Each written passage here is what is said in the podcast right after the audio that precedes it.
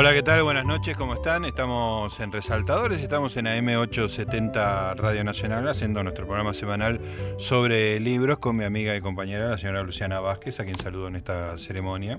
¿Cómo va, Gustavo? Muy bien, muy contento porque tenemos hoy una ilustre visita, este, podríamos decir que es una estrella de las redes sociales, pero además es un este, escritor, ensayista académico y, casi te diría que amigo, lo, lo traté un poquito, pero este disfruto mucho de las conversaciones con el señor Pablo. Eh, y vamos a resolver el tema si es Maurete o Moret. Es Moret. Moret, Moret, Moret como, se dice en, francés. Muy bien. ¿Origen del apellido, familia francesa? Francés, sí, de la, del sur de Francia. De un pueblito cerca de Po. Po, ah. Creo que entonces podemos, no te digo que vamos a ser parientes, pero creo que mi, pero es el sur, o sea, no son vascos, no, nada que ver. No, no, no, no. está, entonces no somos parientes. No somos vascos franceses, ¿no? Perfecto. Bueno, Pablo, como ustedes saben, este, eh, además de muchas cosas, es quien desarrolló en las redes sociales el éxito del año 2018, que fue la lectura de la Divina Comedia, una especie de novedad radical en el uso de las redes sociales que tuvo repercusiones en todo el mundo y que eh, le abrió una serie de kioscos a, Pablo. Ahora está, hay varios libros leyéndose al mismo tiempo. Este, bueno, ya hablaste mucho en, varios medios de la experiencia de, de, la Divina Comedia, pero repasemos un poquito ese increíble éxito. Debe haber sido tan increíble para vos como fue para todos, ¿no? Sí, fue insólito, me costó bastante entender la dimensión, sobre todo porque yo estaba afuera, eh, es decir, lo pasé todo en, Chicago, donde vivo, en los tres meses de la lectura y me llegaban noticias, leía noticias en, los diarios, revistas de, Latinoamérica, salió en Italia, en España, pero recién cuando, cuando llegué acá hace un par de semanas y empecé a conocer gente que había participado en la lectura y me contaba, ahí, ahí empecé a, realmente a dimensionar. Sí, fue fue muy sorpresivo. Yo, esto empezó como un proyecto personal. Yo dije, voy a empezar el 2018 leyendo a Dante, un canto por día. Eso fue a mediados de noviembre más o menos, y se empezó a entusiasmar gente. Uno de los primeros grandes entusiastas fue Santiago García, claro. amigo en común.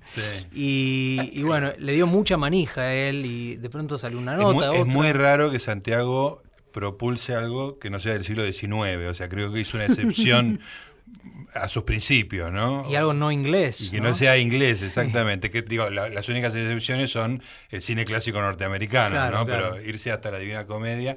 O sea, él fue uno de los propulsores. Uno de los primeros propulsores, sí. Y a partir de ahí tomó vida propia y, el primero de enero, que era el primer día, ya había como unas 5.000 personas participando. disparate.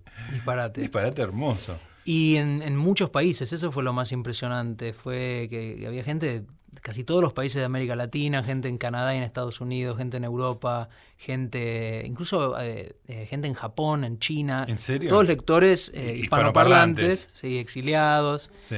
Em, pero eso fue muy, muy, muy lindo, aparte, porque eso de, de entrada desconectó todo lo que sea comentarios de politiqueros bajos, digamos, de, la, política muy local. La, deriva inmediata que sucede en cualquier conversación en Twitter, que son acusaciones cruzadas. Claro, pues uno decía algo de, no sé, del infierno y algún político argentino y había lectores colombianos, mexicanos que decían, no sé quién es, caían en saco roto todos estos comentarios. Entonces por sí mismo se volvió algo muy eh, centrado en la lectura y, en una lectura muy rica precisamente por esta, esta interacción de gente de tantos países distintos. Y además demostró la, potencialidad de las redes. Una, una, de las cosas, bueno, yo tenía una, una lista con la que iba leyendo las intervenciones de varias personas y, una cosa fascinante era que mucha gente aportaba dibujos, ilustraciones, eh, pinturas. Eh, hechas por sí mismos o yendo a buscar en, en internet, digamos, un laburo en equipo, digamos, este, soñado, ¿no? Sí, fue. Eso también me sorprendió mucho. Había incluso un artista de grafitis que se llama Sergio Ucedo, que fue pintando por Buenos Aires grafitis de Dante 2018. ah, sí, sí, sí. En Barracas, creo que hubo uno, en Mar del Plata incluso. Y sí, dibujantes, ilustradores, gente que hizo videos. Eh, después hubo reuniones presenciales también en algunos lugares. Eso a mí ya me pareció mal, porque eh, lo, que lo, que tenía bueno para mí era que uno estaba en su casa solo, digamos, ¿no? Conectado por las redes sociales, pero ya verse con gente me parecía... poco demasiado. Demoníaco, para decirlo, este, satánico, ¿no? Sí, sí. Pero fue una, una experiencia realmente extraordinaria. Me acuerdo de uno que hacía dibujos en, en Virome. Sí, a Chile. A Chile. Leonardo a Chile, buenísimo. Extraordinario. Sí. Ahí está. Y ahora lo, seguiste con otra con otras lecturas, hiciste compulsas para ver con qué se seguía. Sí, hice una gran, una gran votación que fue muy divertida, duró una semana y ganó el Quijote. Ah, yo voté el Quijote. Ah, sí. Eh, pero ah, tanta gente votó, votaron 13.000 personas que me dio pena eh, elegir uno sobre los demás, entonces dijimos, hagamos todo. Hagamos todo. Pues estaba el de Camerón también. El de Camerón empieza el viernes 27 ahora, la Eneida va a empezar el primero de septiembre, y, por otro lado arrancó una lectura de Ovidio y arrancó una lectura de Kafka. Que, armó otro chico. Para eso, eh, que para mí en realidad fue lo más lindo de todo esto. que, aparezcan franquicias. Que, se diseminara, sí, sí, sí. Qué extraordinario. Bueno, pero tu ocupación original, digamos, es académica y está establecida en, Chicago, ¿no? Sí, estoy en Chicago. Ahora me voy un año a, Italia con una beca, así que me tomo una especie de, respiro de Chicago. ¿Italia dónde? A Florencia. Uf. Sí. Pobre de mí. Sí, sí, de Chicago a Florencia. Qué mal que la pasas. Eh, pero bueno, sí, después vuelvo a Chicago, estoy establecido ahí. ¿Y tu actividad cuál es eh, académica? Y soy profesor, en, eh, estoy, estuve cuatro años en, la Universidad de Chicago y ahora eh, me mudé a una, a una universidad mucho más chiquita que está en las afueras de la ciudad, donde estoy en el departamento de inglés y, enseño sobre todo literatura inglesa desde los orígenes hasta el siglo XVIII, desde Beowulf hasta... Que conocemos por Borges, digamos, Claro, los anglosajones, hasta más o menos, sí, Milton, fines del siglo XVII. Eh, eso, esa, es, esa es mi vida. Esa es tu, tu cotidianeidad. Mi cotidianeidad. ¿Y, la, ¿Y lo que vas a hacer en Italia? Lo que voy a hacer en Italia es un proyecto nuevo de... Eh, es un proyecto de literatura comparada y voy a estar viendo dos conceptos. Uno es el de perspectiva lineal el redescubrimiento de la perspectiva lineal en el Renacimiento. Y el otro es un concepto de la retórica eh, antigua, pero muy, muy importante para, el Renacimiento, que es el concepto de perspicuidad. Es una palabra que ya no se usa, de ahí viene perspicaz, pero que significa en la retórica la cualidad de eh, transparencia y eh, tangibilidad en el lenguaje. Es decir, cuando uno lee a un escritor que, que, tiene una prosa muy vívida, que lo hace sentir a uno como que está ahí, viendo lo que, lo que está siendo descripto, se dice que eso es una prosa perspicua, transparente, muy clara. Claridad, básicamente. Sí, sí, claro. Entonces voy a ver un poco esos dos conceptos en relación el uno con el otro. Pablo, ¿cuántos años tenés? 39. ¿Cómo, cómo se construye este personaje o esta persona joven eligiendo objetos culturales tan antiguos, tan únicos, tan fuera de la actualidad? ¿Cómo, cómo llegás a ser un especialista en el Renacimiento, en el sentido del tacto, en, en el pasado clásico? ¿Cómo fue tu historia intelectual? Mira, me, gustaría contarte una historia que tenga sentido y que tenga un principio y un, un relato. Un relato. pero no lo hay. Pero no lo hay.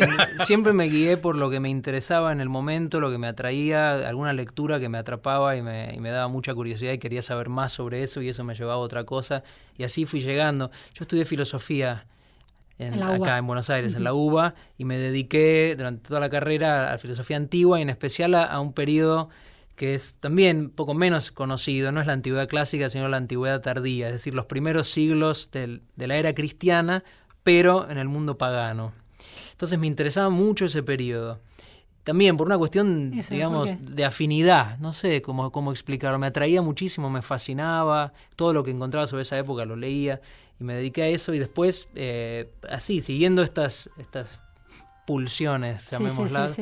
Llegué al Renacimiento y, por ahora estoy ahí, pero en cualquier momento disparo para otro lado. Y, de hecho en los ensayos que escribo eh, estoy siempre yendo de un lado para el otro y siempre siguiendo referencias o historias o cosas que me interesan. Entonces es muy, por decirlo de alguna manera, hedonista eh, el, camino. El principio del placer. El principio del placer. Lo que me gusta y me atrae, voy, voy, voy ahí.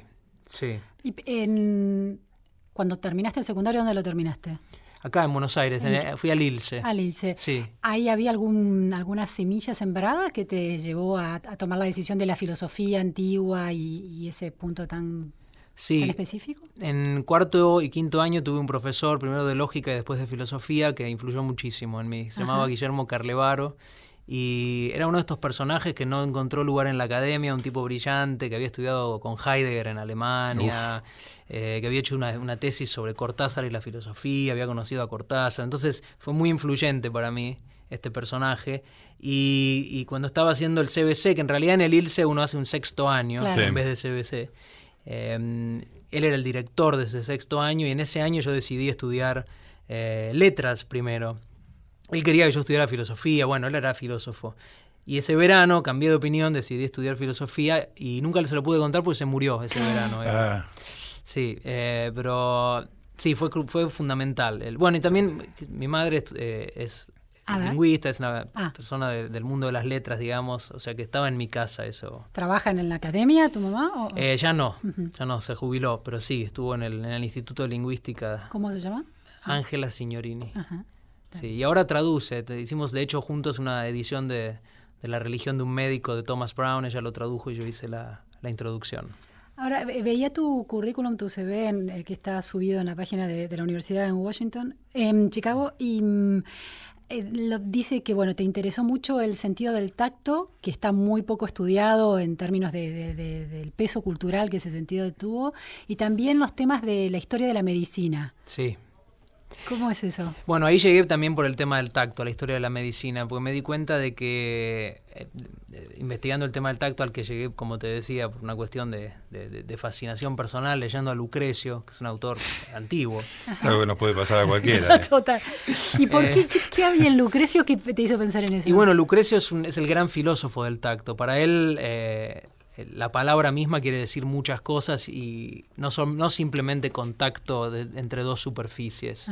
Para él quiere decir el sentir del cuerpo, el, sentir, el sentimiento del equilibrio, la aceleración del cuerpo, el, impulso de levantarse a la mañana cuando uno está dormido y se levanta. Ese, ese impulso él lo entiende como algo táctil. Y, y él es un atomista, para él la realidad está conformada por átomos que entran en contacto y se separan. Entonces, para él, tacto significa muchas cosas y eso me dio la idea del, libro, que es eh, ampliar el concepto de, tacto, qué es el tacto. Y bueno, la medicina es, fundamental ahí y sobre todo en relación con el Renacimiento, pues la revolución anatómica eh, gira, en, cierto sentido, en torno a la idea de que es imprescindible que el anatomista, que el médico toque por sí mismo el cuerpo. Es decir, por primera vez empiezan a abrir cuerpos humanos. La iglesia hasta entonces, no es que lo había prohibido, pero era algo que no se hacía. El cuerpo era algo, era algo sacro, no se podía... Claro, eh, aparte de su secularización, ¿no? el hecho de que se pueda abrir y, mirar adentro y, y, tocar. Bueno, todo esto está en el, en el libro que se llama El sentido, olvidado. Es un libro extraordinario. Vamos a seguir hablando con Pablo dentro de un ratito. Estamos en Resaltadores en AM870 Radio Nacional.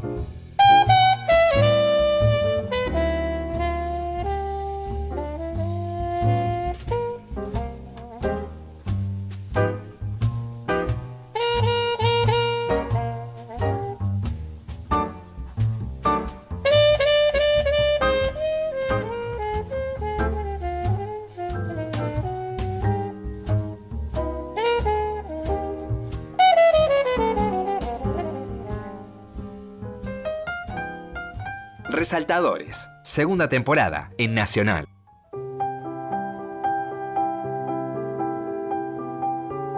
Muy bien, seguimos en Resaltadores. Estamos hablando con Pablo Moret, el, autor de Dante 2018, académico en Chicago, autor de dos libros de ensayos. El primero es El sentido olvidado, que estábamos olvidando, eh, recordando eh, recién, y el que acaba de salir, que es La carne viva. Son dos libros que son de, de una erudición notable, este, recorrido por, por, épocas en las cuales uno habitualmente, lector promedio, digamos, este, no, no transita habitualmente, pero además hay que decirlo que son libros muy divertidos, ¿no? Este, vos has logrado encontrar en una, en una bifurcación de tu actividad académica una cosa muy, este, nada, la palabra que se aplica correcta es divertido. Recién yo estaba celebrando este, recién le estoy entrando a la, a la, carne viva, estoy en el segundo capítulo.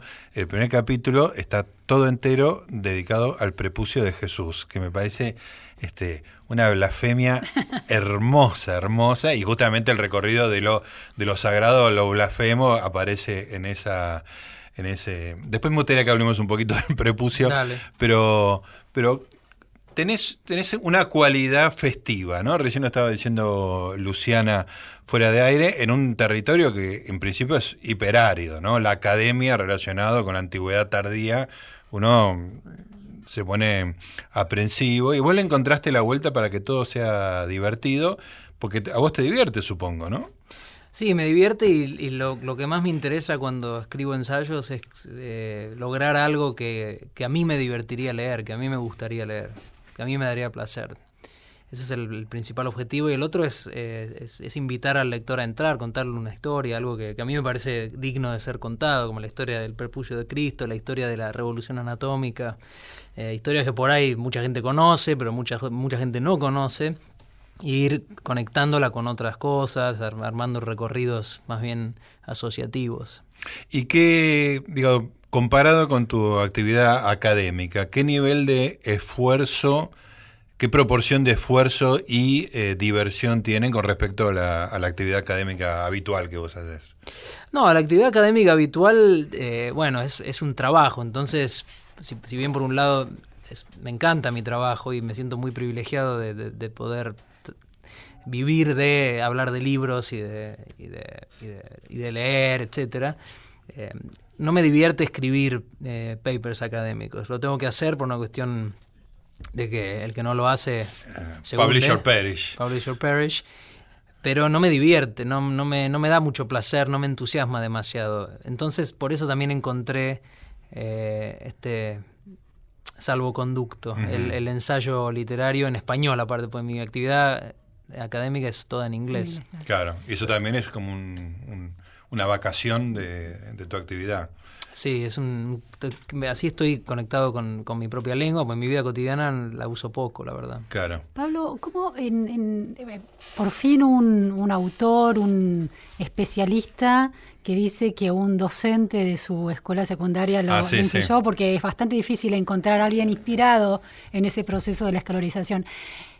¿Qué, qué fue lo que logró ese profesor? Que te inspiró eh, ese interés por la filosofía? ¿Qué, ¿Cómo se dio esa relación? Porque es algo muy difícil de lograr. Sí, yo creo que, y en esto soy, estoy bastante de acuerdo con Platón, en, esta idea de que, de que conocer es recordar, en el sentido de que yo creo que él despertó algo en mí que estaba ahí, ¿no? que él inculcó ciertos conocimientos que me llevaron a otros conocimientos. Yo creo que él eh, me habló de una manera, o no se hablaba de una manera, eh, que resonó muchísimo. Su manera de pensar tenía un sentido del humor muy ácido, eh, era un tipo muy divertido a la vez, era muy buen profesor, era muy claro. Y, la combinación de todo esto, sumado a algunos detalles medio extraños, que, comentarios curiosos, bizarros, algunos un poco tétricos que hacía en clase. Le gustaba el, personaje ahí. Nos gustaba mucho el personaje. Y una vez me acuerdo, por ahí esto fue en el año 90 y 95, creo que hubo un, un enorme ciclo de Herzog en, el- en la Lugones, Sí, claro. que vino Herzog, Sí, sí. 95-96, no me acuerdo. Y él nos llevó, a mí y a otro, no a toda la clase, a mí y otro, a otro amigo que era también... Cuidadosamente seleccionado. Cuidadosamente seleccionados, nos llevó a ver su película favorita de Herzog, que era una película con un cast eh, de enanos. Extraordinario. También los enanos Los, comenzaron- enanos también nacen pequeños, así Sí. se, se llamó acá. Y bueno, no- nos, nos voló la cabeza esta película. Era, Nunca, una película increíble, increíble. nunca habíamos visto algo igual. Sí, sí. Y Es- una conversación después de esa película con el con este profesor. Después de la película Sí. conversamos sobre la película, él, él- él tenía unas ideas extrañísimas, era un gran lector de, de Junger, entonces lo relacionaba con Junger, con un libro que se llama El problema de Aladino, eh, cosas muy extrañas que, que a mí me, me daban ganas de saber más, de Claro, más. claro, despertaba Eh, algo. sí. Tiene, tiene una escena esa película, es, que es como una locura total. Son todos enanos, pero en un momento son enanos que están como locos, ¿no? Y me acuerdo de una escena que hay como una especie de, no te digo patio, como una, una granja, no sé, un lugar muy abierto, y corren, hay un auto que da vueltas y los enanos corren atrás del auto gritando. Y es, no sé si la estoy, este, vos, Sí, vos la sí. debes tener más, más fresquita la película. Este, Digo, es maravilloso ver eso. Digo, es, un- es tan disparatado lo que Claro. estás viendo que es muy liberador, Claro. ¿no? Es como que todo puede ser posible, ¿no? Sí, dura como cinco minutos del auto dando vueltas. Sí, no hay nada más que eso. Nada más que eso. Sí, después hay otra, creo que en la escena final, que están tratando de hacer arrodillar un camello. y el camello no se arrodilla, se arrodilla y se levanta. Y ese son, no sé, cinco, siete minutos de eso. Los enanos. Y, también hay, creo, si no me equivoco, había una escena de que tenía que. No sé si no querían tener sexo, pero no se podían subir a la cama porque era demasiado alta. Sí, sí, sí. Claro, como absurdo. Es un absurdo total. Total. Eh, y no hay ningún personaje de, de estatura normal en la película. Es decir, tra- transcurre en este universo de gente pequeña en una especie de asilo, en un manicomio, una cosa así. ¿Y de ahí nació tu interés por los enanos? ¿Ese Eh. interés intelectual por los enanos? No sé. eh, no, yo creo que venía de antes. Venía de antes. Ah. Eso es también un, un- O sea que ahí hubo un, una un afinidad. choque de. Claro, claro, ahí fue, no lo podía creer. Después me enteré de que hay otra película con un cast enteramente enano. Son solamente dos películas. Ah, y otra más, mira. Sí, es, una, es un western de los años 30 que se llama The Terror of Tiny Town. El director es Jet Buell. No puede ser cierto. Son todos enanos en un Tiny. Town es un. Tiny Town es el pueblo. Sí, sí, tenés que verlo. Sí, sí, se consigue. eh, Está rondando por ahí. Eh, no sé, yo tengo una, yo tengo en el DVD. Es un tipo muy raro este Jet Buell que hizo otra película, eh, un western con, pero con todos actores negros. Ajá. Entonces hacía, tenía esto, este fetiche del western eh, clase Pero, B. eh, ¿Puede decir en la década del 30? Sí. Fines de los 30, creo. Uy, qué espectacular. Si mal no recuerdo, sí, 38, 39, una cosa así. Bueno, esto se, se engarza, digamos, con otra de las actividades lúdicas del señor este, Moret, que fue en, su- en un momento, su aparición en Twitter fue a través de una cuenta que era el varón de Anchorena, que, que era el varón de Anchorena, digamos, contestaba como el varón de Anchorena, era, de hecho, eh, le hice una entrevista como el varón de Anchorena, no sé si te acordás. Sí, este, sí, y lo hicimos en la 1110. Lo, sa- lo saqué por teléfono. O sea, no me acuerdo un programa sobre qué hicimos en la 1110 y era eh, sobre enanos seguramente era. Seguro. Claro, porque Este, ahí tuiteaba sobre enanos. ¿no? Claro, claro. Entonces este, lo entrevisté y él me contestó todo como si fuera el varón de, de Anchorena. ¿Cómo fue el origen de esa cuenta de Twitter? Eh, no sé, quería tener una cuenta de Twitter y no quería que fuese con mi nombre. El, el fake te da mucha, mucha Libertad. libertad. Sí. Y, y este personaje, Aarón de Anchorena, un, un, un dandy. Yo estoy todo el tiempo diciendo varón de Anchorena. No, Aarón. Aarón, Aarón. Aarón, perdón, perdón. Era, fue un dandy, fue un pionero de la aviación en Argentina, pionero de las carreras de autos, eh, un personaje, un típico este, patricio ricachón de Claro. la década del 10, eh, que también introdujo especies eh, en la Patagonia y, y- y era un cazador, pescador, era uno de estos tipos todoterreno. Y bueno, eh, se me ocurrió que era un lindo personaje para Twitter y, y surgió así. Entonces era un personaje muy muy snob, muy eh, amante de los enanos, por otro lado, tenía aficiones medio extrañas. Y era bastante desdeñoso con sus interlocutores, ¿no? Era bastante desdeñoso, sí, sobre todo con algunos, sí, sí. Con el Tuvo pobre muchas Quintín. peleas, Quintín lo odiaba, sí. sí. Pa- Bueno. Ahora seguimos, estamos en, en Resaltadores con Pablo Moret. Gustavo Noriega en la radio de todos.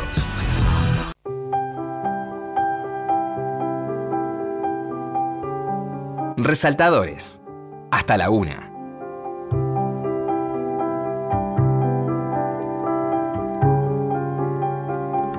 Muy bien, seguimos en Resaltadores, estamos hablando con Pablo Moret, estábamos hablando de Aarón de Anchorena, que era su incursión, su primera incursión en las redes sociales. Este, y ya van dos intervenciones tuyas este, en las redes, eh, como Pablo Moret, este, todas estas fiestas de la lectura y originalmente la de Aarón de Anchorena, en las cuales has logrado mm, con mm, casi, diría con habilidad, pero también como una especie como don de meterle alegría y diversión a una cosa que puede ser muy violenta, digamos, ¿no? Este, has, logrado, si bien te has peleado con mucha gente que se peleaba con, un fantasma, ¿no? Pero se han peleado al fin. Este, le, ¿Cómo fue que viste que las redes sociales podían ser un pelotero, además de ser un ring? Qué buena metáfora. Qué, buena, metáfora. Qué buena metáfora que me tiene en el momento. Eh, en realidad te diría que, que, nunca jamás se me podría ocurrir que algo serio puede pasar en Twitter. Eh, me parece absurdo cualquiera que se lo toma en serio. Claro. Eh, ¿Viste lo que son las discusiones en Twitter? y, la gente que quiere, dame argumentos. Es, es Twitter. ¿Querés hablar en serio un tema? Hacer una mesa redonda, qué sé yo.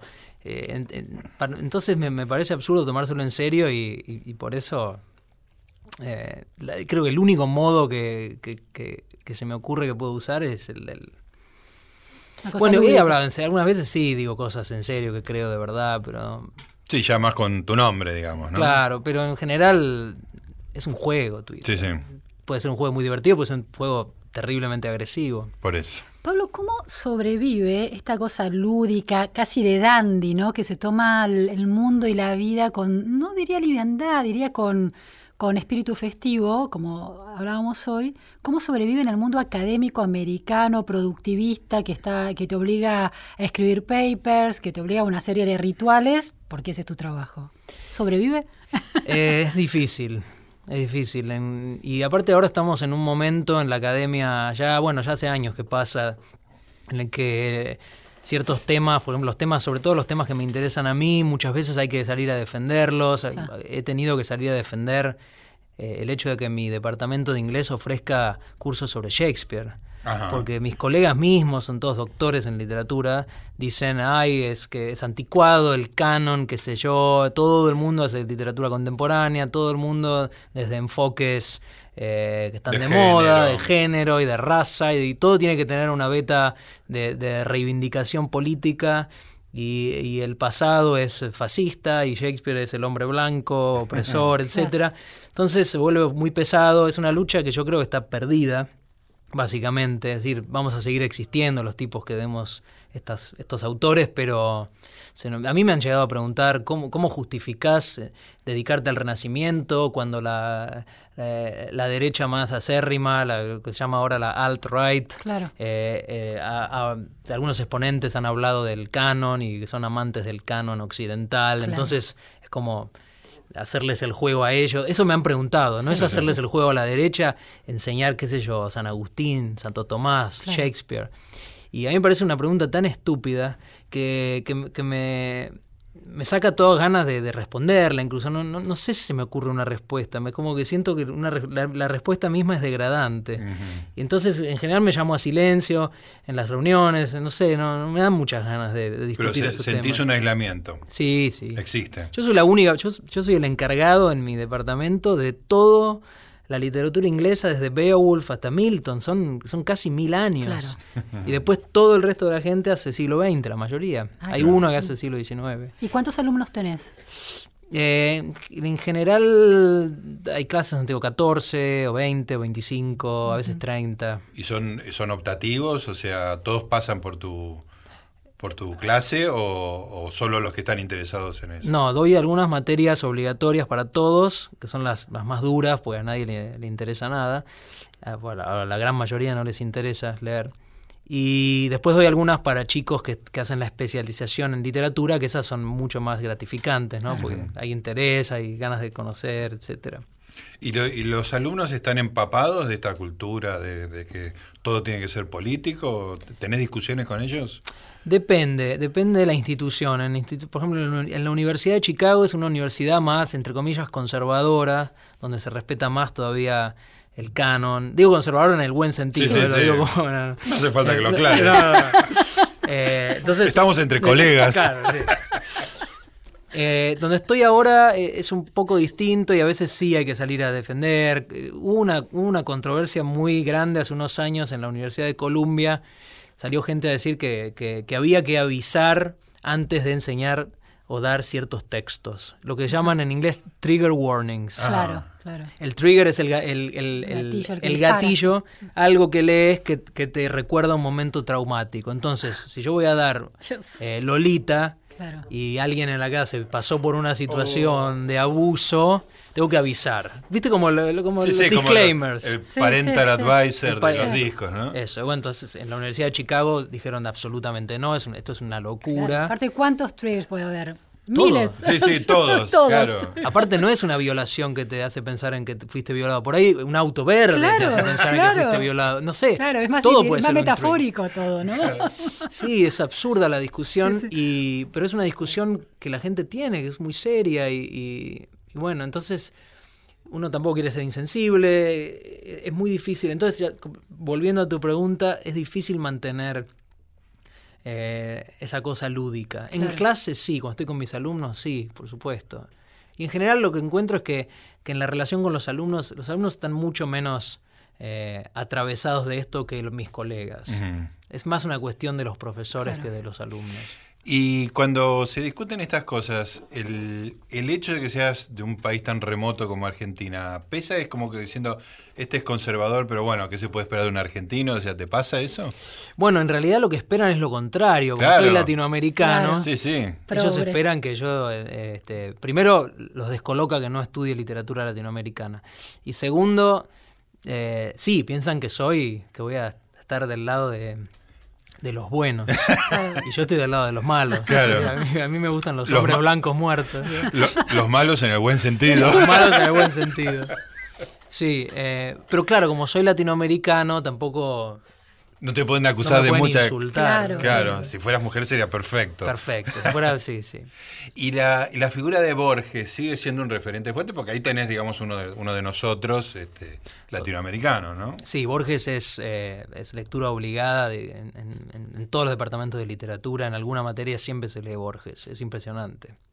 Sí, es, es canónico y en el buen sentido también porque es siglo XX y es latinoamericano. Entonces, claro, cumple eh, con, la- con las reglas, pero sus ideas eran como las tuyas, digamos. Claro, pero mucha gente no las conoce, Ah, conoce sobre todo los, los cuentos más famosos, más metafísicos, entonces se quedan bastante en ese Borges.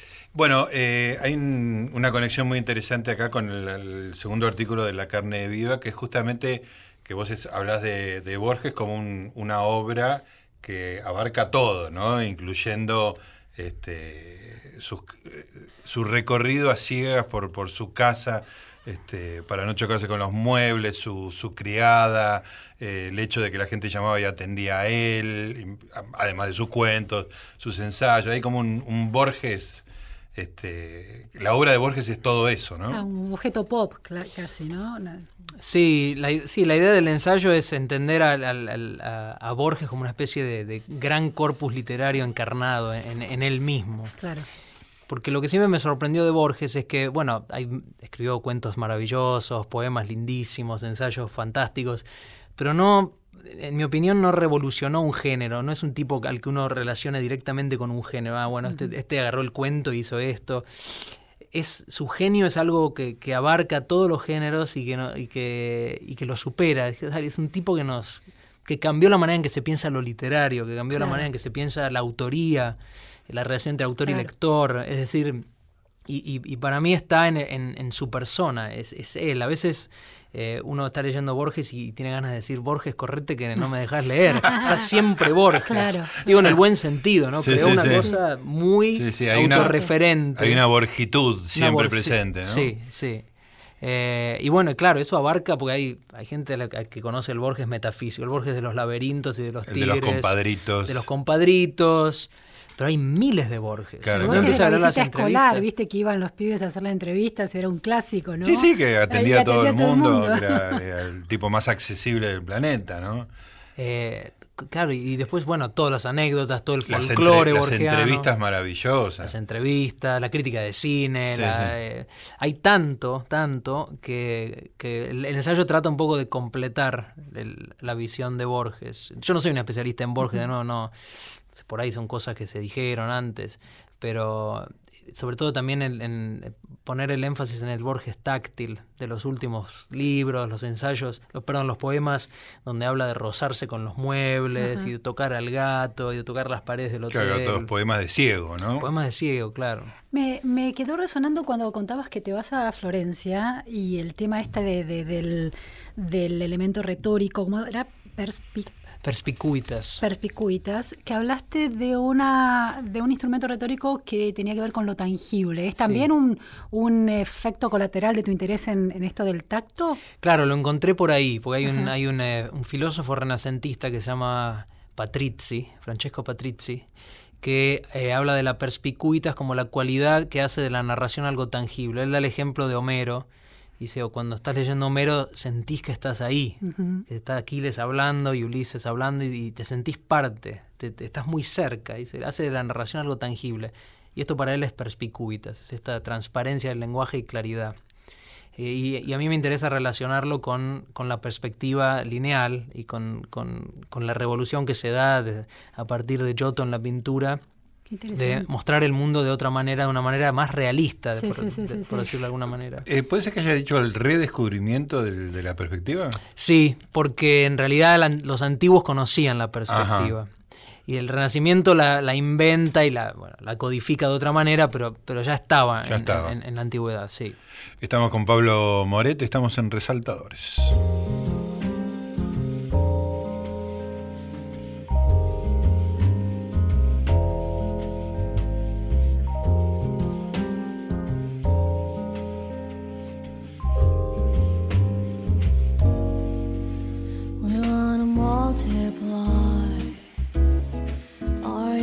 Do it.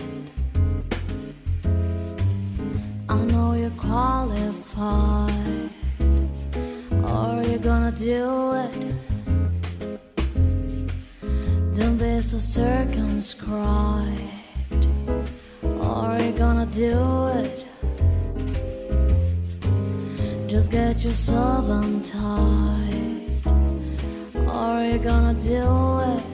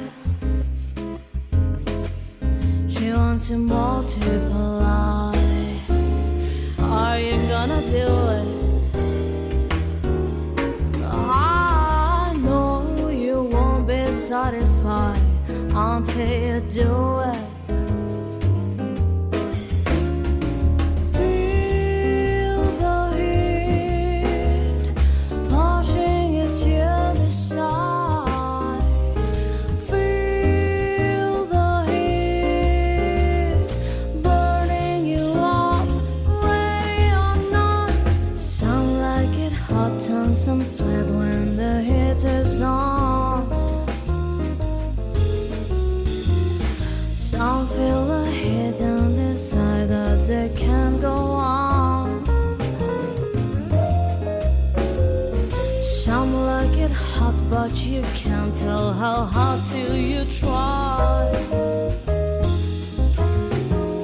Some like it hot, so let's turn up the heat. Resaltadores, con la conducción de Gustavo Noriega.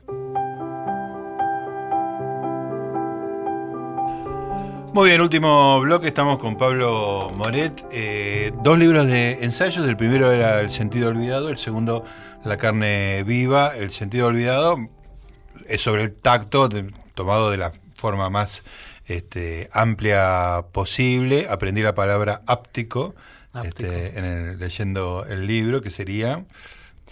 Y bueno, es, eh, es un concepto que trata de ampliar el- la idea de tacto para, para que no sea simplemente contacto entre superficies, sino que incluya Algunas cosas que mencionaste, ¿no? Esa Claro. cuando uno se le... Las, La propiocepción. La propiocepción, Claro, sí, el esa- esa palabra ya la equilibrio, conocí. Sí, sí, el sí. sentido interno del cuerpo. Claro, claro, todo, todo un- toda una cosa que no refiere. ¿Y la carne viva? ¿Cuál sería el eje de la carne viva? El eje de la carne viva es pensar la creación literaria, la creación artística en general, pero sobre todo literaria, como una forma de encarnación. En el sentido de que la, la- la pregunta que guía, o, o la, o la intuición que guía el libro, es una intuición también de larga data, digamos, infantil casi, de que cuando uno lee un libro que lo, que- que- que lo apasiona mucho, se ve afectado por el libro, por los personajes. Entonces esta idea de que tienen cierta existencia. Claro. Claro, ¿no? claro. Robinson Crusoe, Madame Sí, Bovary, sí, sí. Afectan tu manera. vida, hay una intervención en tu vida. Si ¿no? los Claro. querés, los, los eh, odias, los amás, sí, sí. Claro, sí, entonces no son meramente palabras impresas en un papel, tienen una forma de existencia, están vivos. ¿Qué tipo de existencia tienen? ¿Cómo es esta existencia? Claro. ¿Cómo se les da vida? Y bueno, entonces el libro trata de, de distintos ejemplos de cómo la palabra puede generar vida. Entonces, una, una forma de encarnación. Claro. que no es literal, sino metafórica, pero que a la vez es muy real, porque afecta. Y en la primera es casi literal porque es el prepucio de, de Cristo. Contame un poco de ese artículo que me pareció increíble. Bueno, es una historia muy rara que, que en realidad eh, durante, durante la mayor eh, parte de su historia la iglesia celebró el primero de enero como el día de la circuncisión. Esto, el segundo, el segundo concilio vaticano lo elimina, pero ya a principios del siglo XX, fines del siglo XIX, la iglesia dice no, no hablemos más de la circuncisión de Cristo y del prepucio, porque es, este, es una curiosidad irreverente, basta. Es un tema incómodo. Pero hasta entonces se celebró el primero de enero, el día de la circuncisión. A Sí, Cristo, sí. sabemos, por el Evangelio de Lucas, lo circuncidan al octavo día, como es la, la- la tradición judía. Se le da el nombre, es el día en que se le, se le da el nombre. Sí. Es decir, incluso para el judaísmo es quizás el día más importante, es más importante que el, Que el día, del del nacimiento. Sí. Y bueno, y hay una larga tradición de qué pasó con el prepucio. Eh, hay evangelios apócrifos que dicen que lo guardó la Virgen María, que lo guardó, que después se lo dio a María Magdalena, que terminó en manos de Carlomagno, que se lo dio al Papa, que después en el saqueo de Roma en 1527 se lo robaron los luteranos y que terminó en una iglesia acá. Bueno, hay, hay miles de historias y, y muchas iglesias que dicen está acá. Es este. Nosotros lo tenemos, es este. ¿Y muestran algo? Sí, hay algo. en- Andás a ver. Algo correoso. una cosita muy chiquita, es el prepucio de un bebé, ¿no? Es eh, pero bueno, aparte, como dicen, anda a chequearlo. Inchequeable, ¿no? Eh, pero me parece interesante que una religión que esté tan anclada en, en la literalidad del hecho de que, por ejemplo, de que Cristo es Dios literalmente, no es Claro, una claro. metáfora. Claro, Dios se encarna en Cristo, digamos, ¿no? Y entonces ese prepucio tiene a Dios, ¿no? Ahí, ahí. Sí. Vos, en, vos en, la- en el artículo decía, para los que no creemos, esto es extraordinario. No me acuerdo cómo lo decís, Sí. pero me sentí muy identificado con esto, porque es una historia que a mí me parece fabulosa, ¿no? Sí. Claro, yo no soy religioso, nunca fui, no tengo, no tengo formación religiosa, siempre llegué por, por, por- por lados intelectuales a la religión, estudiar temas. Pero sí, esta idea de que eh, eh, algo tan literal como fue la circuncisión y el prepucio queda eliminado de la historia por cuestiones que para mí tienen que ver con que refiere al- a un rito judío y que refiere también a la genitalidad. Ah, un órgano de Cristo. sexual. El Claro, pene, órgano el sexual. pene Sí. de, Cristo, con Es todo. de incómodo. Sí, sí. Sí. Yo creo que pesa más eso que el. O sea, que quizá en otro momento el, el judaísmo de, Cristo más. incomodaba, pero que después, este, digamos, con, con la presión tan ostensible en contra del sexo, digamos, pudor, la, la pudor, claro, sí. la referencia al miembro de Cristo es como inaceptable, ¿no? Inaceptable. Pensemos en otra cosa, pensemos en Sí, otra cosa. sí, sí, sí. Sí, es como el sexo de los padres, es algo en lo que no Claro, queremos claro. pensar. no, nunca tuvieron sexo. Y entonces eso se fue se se fue eliminando, digamos, de la Claro. conversación. Claro, por eso entonces en una religión tan anclada en la carne y en lo literal, la literalidad de la Claro. carne, la Eucaristía es comerse el cuerpo de Cristo literalmente. Si uno, si uno es católico, acepta eso. Que se elimine o que se metaforice eh, la idea de la, la- la historia de la circuncisión me pareció muy interesante. Claro. ¿Y cómo es la historia de la mística que sentía que esa me parecía muy, muy Claro, fuerte? entonces encontrás a lo largo de la historia algunos personajes que quieren volver a la literalidad, quieren, quieren saber exactamente qué pasó con el prepucio real.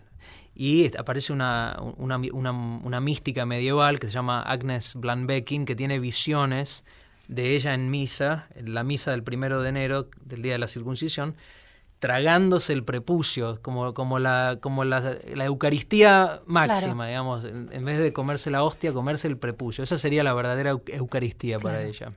Muy impresionante. Eh, Pablo, ¿cómo, cuando eras chico, qué, qué pasaba con tus lecturas? ¿Cómo, cómo- cómo se despuntaba más allá del profesor este que de repente te hace, te saca de vos este, todo eso que estaba dentro? ¿Cómo era tu vida de lector de niño?